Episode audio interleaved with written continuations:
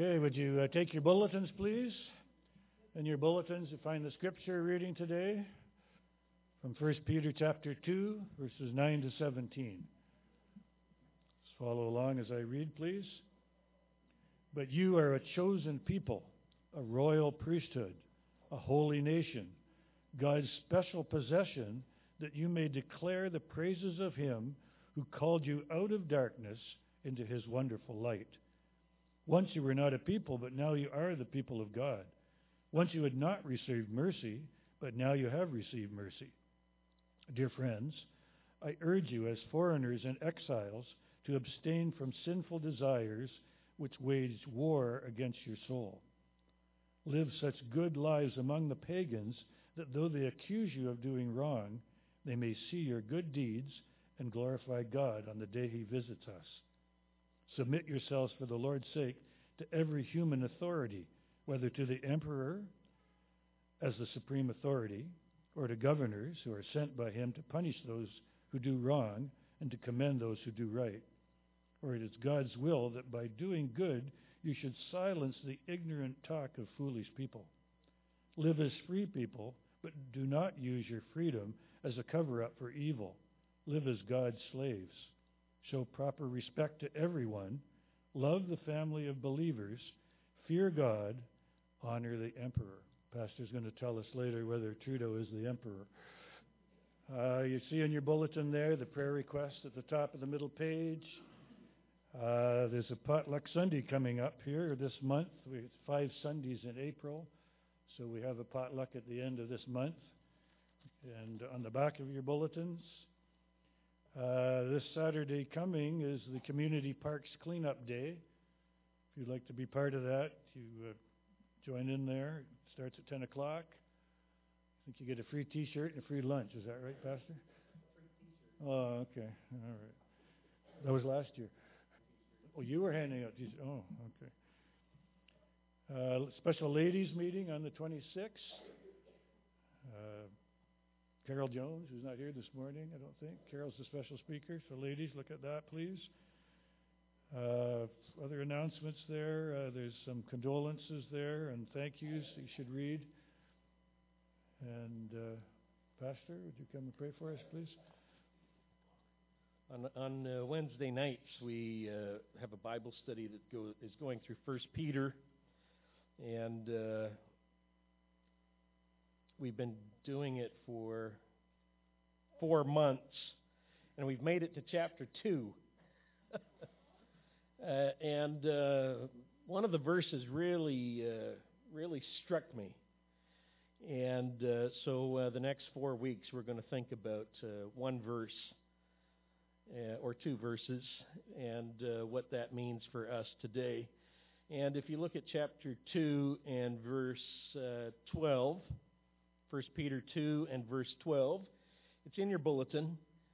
And notice what he says. Well, let me start in verse 11. Dear friends, or beloved, loved ones, I urge you as foreigners and exiles to abstain from sinful desires which wage war against your soul.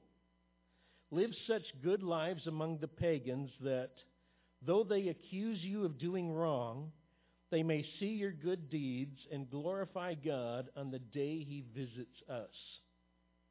And that verse 12 really struck me. He says, Live such good lives among the pagans or the nations, Greek word ethnesin, from which we get the word ethnic, among the nations, that though they accuse you of doing wrong, they may see your good deeds and glorify God. And I was reading through that and I thought, wait just a second. That's Christians today.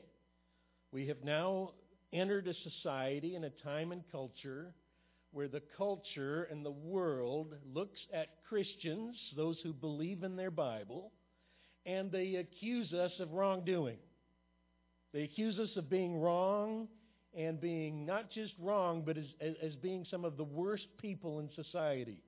They accuse you of wrongdoing. What should we do? So, the next few weeks, I just want to think about that. Because now we have entered that time in society where society looks at you, if, if they truly know what you believe, and if you believe the Bible, and you just start to say, here's what I think is true, they're going to go, you're a bad person because of these reasons, and so how should we respond to that? And the short of the message is in that verse. Though they accuse you of doing wrong, let them see your good deeds. What are we going to do? We're going to live a good life.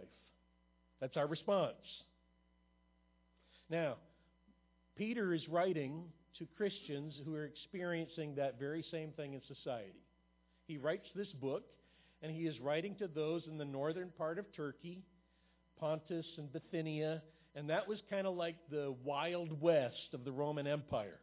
It was barely civilized, but Roman culture and Greek culture had gotten there, and Christians had gotten there in a few numbers. Remember, Paul had gone and he was going to go to Asia. That was this area. He wanted to go to this area, but the Holy Spirit wanted him to go to Macedonia, to Greece. And so instead he went to Europe. And now Peter, in the 60s, probably close to death, he has heard that Christians in this area of northern Turkey are suffering. And culture is saying all kinds of terrible things about them as Christians. And so he writes this letter. He writes this letter to encourage them, to encourage them in Christ, and to say, yes, even though it's going to be difficult for you in the culture, here's what you need to know, and here's how you need to respond. And uh, I thought, well, that's, that's, that's the world that we're living in, as Peter writes to them.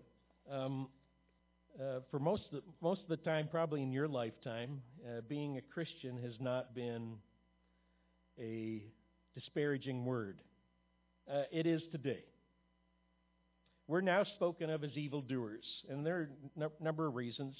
We, we don't celebrate same sex marriage, and we won't celebrate it. Uh, we say that abortion on demand is wrong and it kills babies.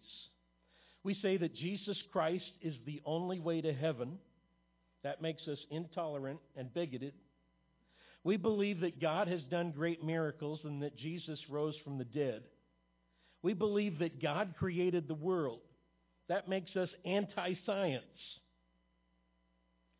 Uh, and uh, all of these things are said to disparage us as Christians. Um, for most of our lives, it has been a privilege. We have had privilege being Christians. Now that privilege is gone, and now it's a mockery. Now, when I was a kid, I was a teenager in the 70s, and uh, my first job was at the University Hospital in London. And I worked in the dietary department. I delivered food to patients. And uh, we had 110 people who worked in the department. And uh, there were a number of guys who were hired with me, and there were maybe 14 of us who were teenagers, early 20s. And out of the 14 guys, I was the only Christian. And out of a department of 110 people, I knew of four other people who were Christians and who were living out their faith. And uh, I would go to uh, work, and uh, the guys would be getting drunk, and they would be partying, and they would be wanting to have sex with girls. And then there was me. Uh, they would use colorful language, and I wouldn't use colorful language. And uh, it, it felt even then like I like I'm a weird I'm a weirdo. Like I'm the only I'm the only one living this way. Uh, especially as a teenager. Like, not many people are trying to live a holy life. Well, guess what? That was bad enough when I was a teenager. It's way worse now for kids who are teenagers and for people in society. Uh, today, not only would you have out of 110 people, you might only know five people that are Christians, but those five people would be thought of as bad people as uh, dangerous, and something's wrong with them. At least, at least I was respected. For, for, I was respected for my views and respected for my stand, and people knew where I was. Today, if you were to say, you know something, I'm a Christian, I don't believe in sex outside of marriage, they'd be going, well, you're, you're a problem, right? You, you look down on everybody else. You, you are a real problem. culture has shifted. And uh, Peter is writing to, to Christians who live in a culture much like ours, where not only we, the minority, we looked at as bad people. Now, in Peter's day, the things they were saying about Christians were things like they're cannibals because they eat flesh and drink blood, or they have loose morals because they call each other brothers and sisters and they hug and they kiss and they and they say they're all one family loose morals. Uh, they were saying things like uh, they're atheists. Christians were accused of being atheists because they only believed in one god. And uh, they said well zeus is not a god and apollo's not a god and athena's not a god and artemis is not a god. And the culture was going, come on, you got to respect our gods. Like, we'll respect your gods. And Christians go, no, we, they're not gods. They were thought of as atheists.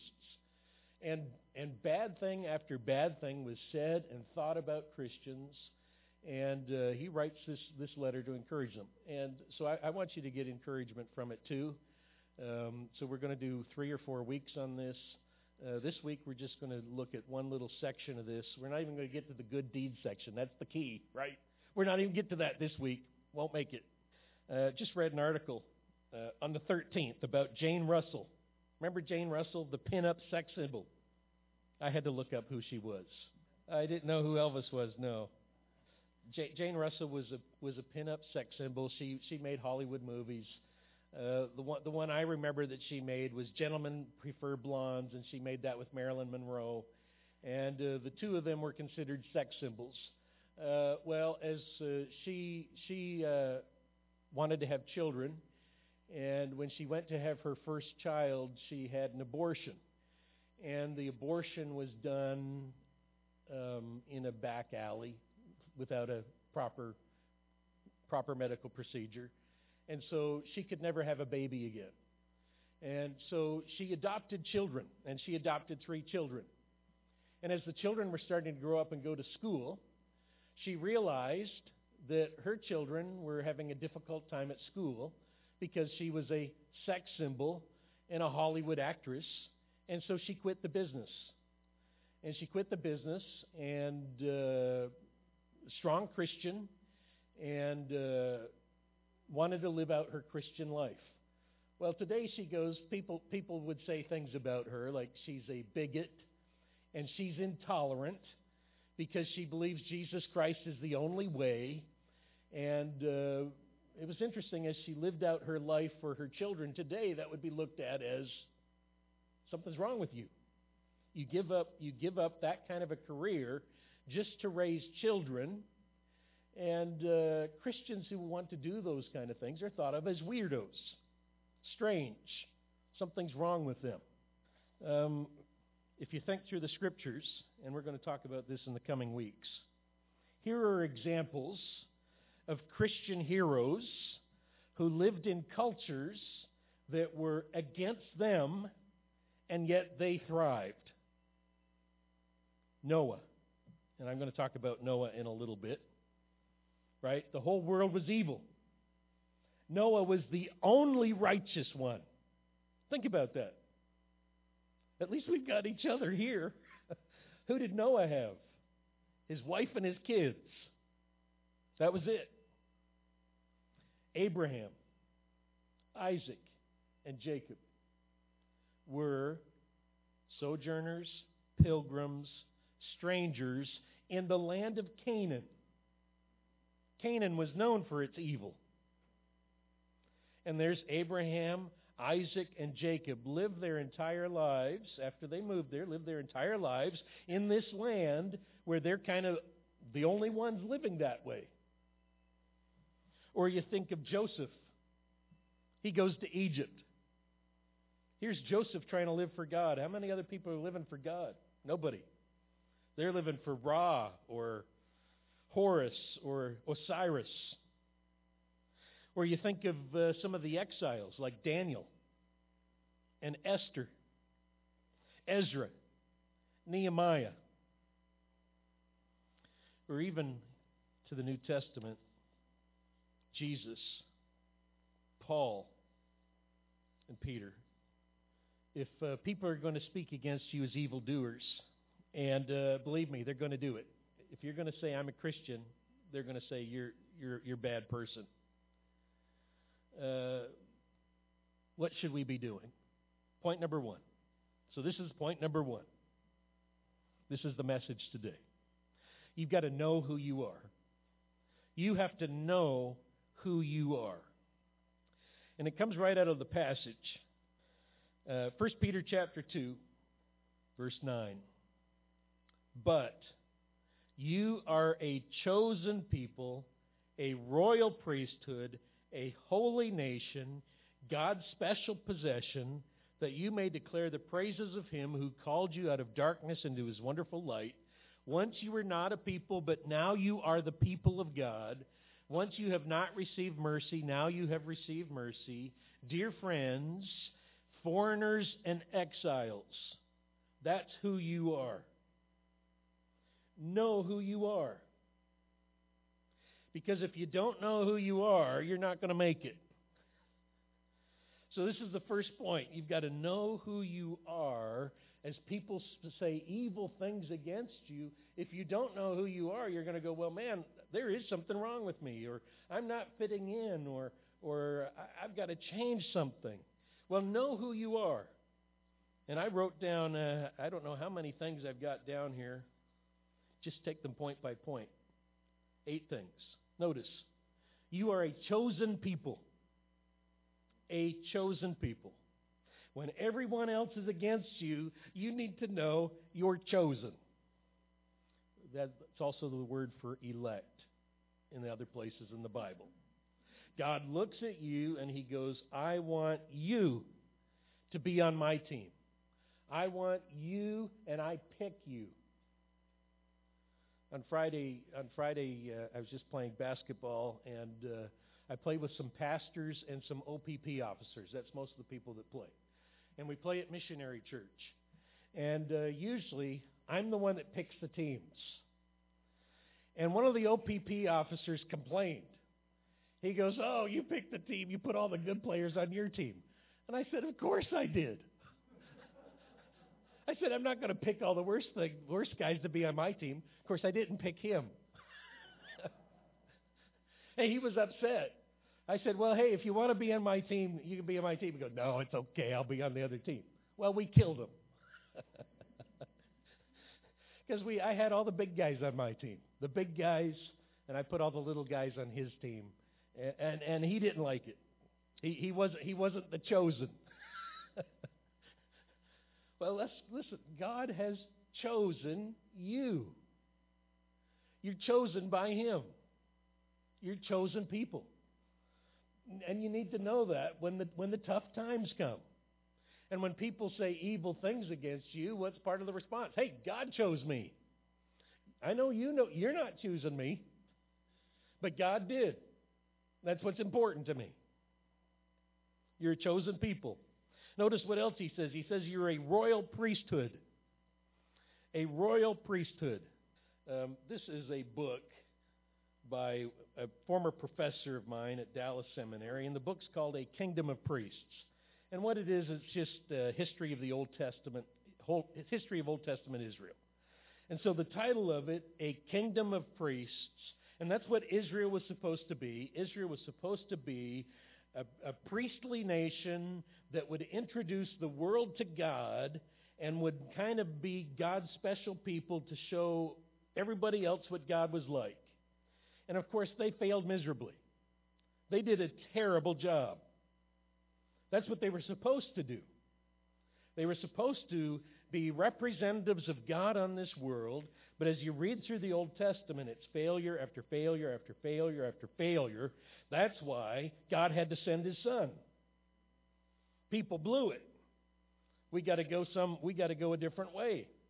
Let's send Jesus into the world. Let's pour out my Holy Spirit. And now guess what? You are the kingdom of priests. Israel couldn't do it. He's now chosen you to, to represent him to the world. You are the royal priesthood. I don't know if you feel very priest like, but you should. you are a priest. You are even better than that. You are a royal priest. Uh, did you get your invite to the royal wedding? Probably not. That's okay. God's invited you to one the marriage of his son to his bride, the best wedding ever. You're going. You're a royal priesthood. Notice what else he says. He says, You're a holy nation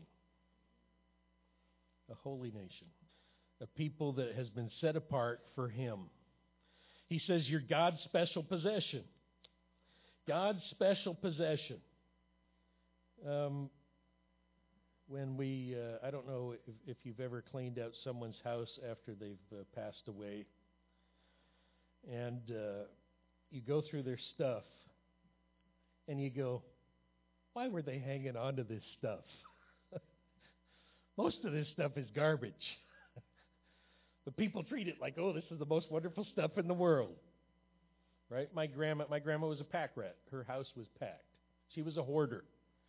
She was such a bad hoarder, she, you couldn't even enter her house. And eventually she had packed herself out of her house and she was living on her screened in porch. And all she had left was a chair, and underneath the chair was a space heater and that was all the space she had left to live. And uh, when the children would go in and try to clean it, she would say, If you touch anything in the house, you're out of the will. So they wouldn't touch anything. but she had packed herself out of her house because of all these special possessions that she had, and all, most of it was garbage. I know because I was the one that had to clean it up. And we went, when we went to clean up the house, we were throwing all the stuff out of the house. And you know what we did with it? We burned it. Put it in a wagon, took it out to the back of the farm, and we set it on fire.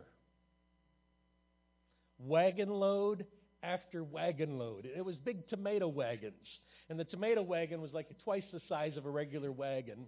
And we were using a tomato wagon because it had a lift on the back where we could lift it up and it would dump out and we took wagon load after wagon load after wagon load after wagon load. Now, my dad was inside the house going through everything because they thought they would find some money.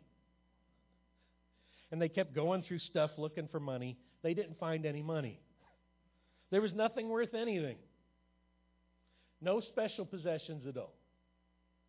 It's funny, in our homes, I hope you've got some special possessions, whatever it might be the photographs, something that you want to pass on to your children, something that is special to you. Uh, most of the stuff we have, though, eh. But you know something? God's got a special possession that is his most favorite possession, and that's you. You are the special possession. And people are going to say, You're Christian, you're a bad person, you're a terrible person, it's not good to have you in society, you're terrible. You need to realize that God loves you. And you are His special possession. Not the special possession of the world, the special possession of God. Point number five we're people with a purpose. And this goes along with our with our, the fact that we are this royal priesthood. Notice what our purpose is. So you're God's special possession, so that, verse 9, you may declare the praises of him who called you out of darkness into his wonderful light. What does God want us to do? Declare how great he is. Listen, God rescued me. God brought me out of the kingdom of darkness. God brought me into the kingdom of his Son. I don't deserve to be a, a, ch- a, child of God, and I don't deserve to have Jesus as my Savior. But God has brought me out. That's our, that's our job, that's our purpose. Declare His praises. Point number six. Once you were not a people, but now you are the people of God. Once you had no special place, now you're God's people. it's, it's, it's still amazing to me that uh, the Jewish people are so hated around the world. And uh, if, you were, if you were to ask someone from the Middle East, what's the problem in the Middle East? Likely they would say the Jews. Right? That's what they would say. That's not, that's not the only problem in the Middle East. But if you were to ask somebody from the Middle East, what's the problem? Jews. Jews are the problem. A people that God had chosen and set apart. And all the rest of us were not his people. Well, guess what? Now God has chosen you. You are now the people of God. How do you expect the world to respond to you? Guess what? They're going to respond to you the same way they respond to Jews. They hate Jews. They're going to hate you. Yikes. I see what they do to Jews. They don't like Jews very much. As Christians, we're going to get the same thing. Uh, number seven, you're receivers of mercy. You had not received mercy, but now you have received mercy. Mercy is the feeling word where God looks at us and God feels for us. Um, when uh, Terry Lynn brought Gallant to church a couple of weeks ago, and you look at Gallant, your feeling should be mercy. You look at him and you go, man, a little child does not deserve to have those kind of problems. That, that's mercy as you feel, and, it, and it's feeling, it's a feeling word. That's what God has for us as He looks at us and He goes, Those human beings, that is so sad. Like, look how terrible their condition is. And He feels for us, and so He sends His Son Jesus because of that wonderful feeling for us. That's, that's the mercy of God the feelings that come up within him, and he wants to do something about it because it looks so sad, the situation that we're in. Mercy. Well, that's what we've received. The, we, we have received mercy. And you need to realize that as, as, as hits come in the world. Listen, I've received the mercy of God, and the feelings of God are for me, and look what He's done for me, even though I didn't deserve it. Finally, we're foreigners and exiles. Foreigners and exiles. Um, G and Rasha aren't here today, so they Rasha was just telling me last night they're from Iraq, and uh, she she has just tried to get a job at uh, Cup of Coffee on Confederation. Is that the name of the place? Okay. Cup, what's that? They're, yeah, that's right. They're Egyptians. So she, she, she just went for training last night. She worked five hour shift. And then she said to me, she goes, Well, the owner said, if somebody asks where you're from, don't tell them. Because they are Egyptians. No, they are Egyptians. They are Egyptians, yeah. But if somebody asks where you're from, don't tell them. Because Canadians are racist. That's what he said to them. And as soon as they hear you're from Iraq or the Middle East, they're not going to like you. And I said, well, I, I, don't know if that's the truth. I said, I said, I said, probably the truth is, is Canadians are wary because they just don't know. They don't. They've never. They don't know Iraqi people. So now you have an Iraqi and you, you don't know what to think, right? You're a Muslim, like you, you just don't know. Uh, so I, I, I wasn't sure. But living as a foreigner or exile, here's a couple come to our church, and they're being told Canadians are racist. Don't tell anybody where you're from. And you think to yourself, wow, it's hard to be a foreigner or an exile. It's hard. That's what we are as Christians in this world. Don't quite fit in. The world's not quite going to like you. And then when they find out who, who you are and what you're about, they're not going to like that either. I got five minutes, and I got 25 minutes left. So I had picked out, I picked out a, a story from the Bible to remind you that what we're living in is not unusual for those who follow God. So let me just read you the story of Noah and then make a few comments. This Genesis chapter 6. When man began to multiply in the face of the land and daughters were born to them, the sons of God saw that the daughters of man were attractive, and they took as their wives any they chose. Then the Lord said, My spirit shall not abide in man forever, for he is flesh. His days shall be a 120 years.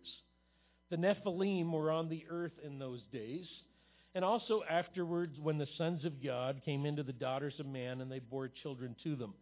Those, these were the mighty men who were of old, the men of renown. The Lord saw that the wickedness of man was great in the earth, and that every intentions of the thoughts of his heart was only evil continually. The Lord regretted that he had made man on the earth it grieved him to his heart. So the Lord said, I will blot out man whom I have created from the face of the land, man and animals and creeping things, birds of the heaven, for I am sorry that I've made them. But Noah found favor in the eyes of the Lord. These are the generations of Noah. Noah was a righteous man, blameless in his generation. Noah walked with God and had three sons, Shem, Ham, and Japheth.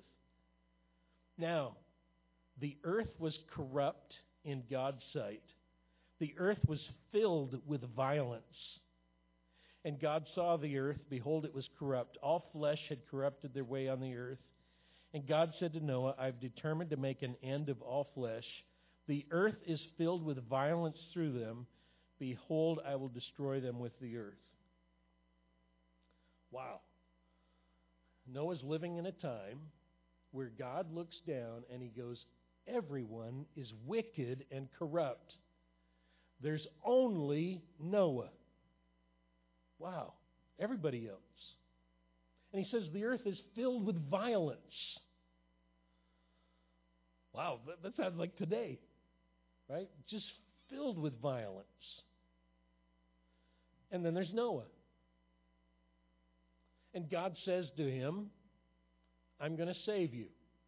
And I'm sure you've heard preachers talk about Noah building the ark before, and fancifully, the preachers have said, imagine what people thought as he gathered the wood and as he started to build this huge boat.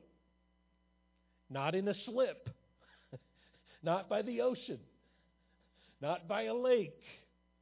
And it would have taken him a long time to build a ship that big. And I'm sure they, they would walk by and go, there's Noah's folly. Oh, stupid Noah.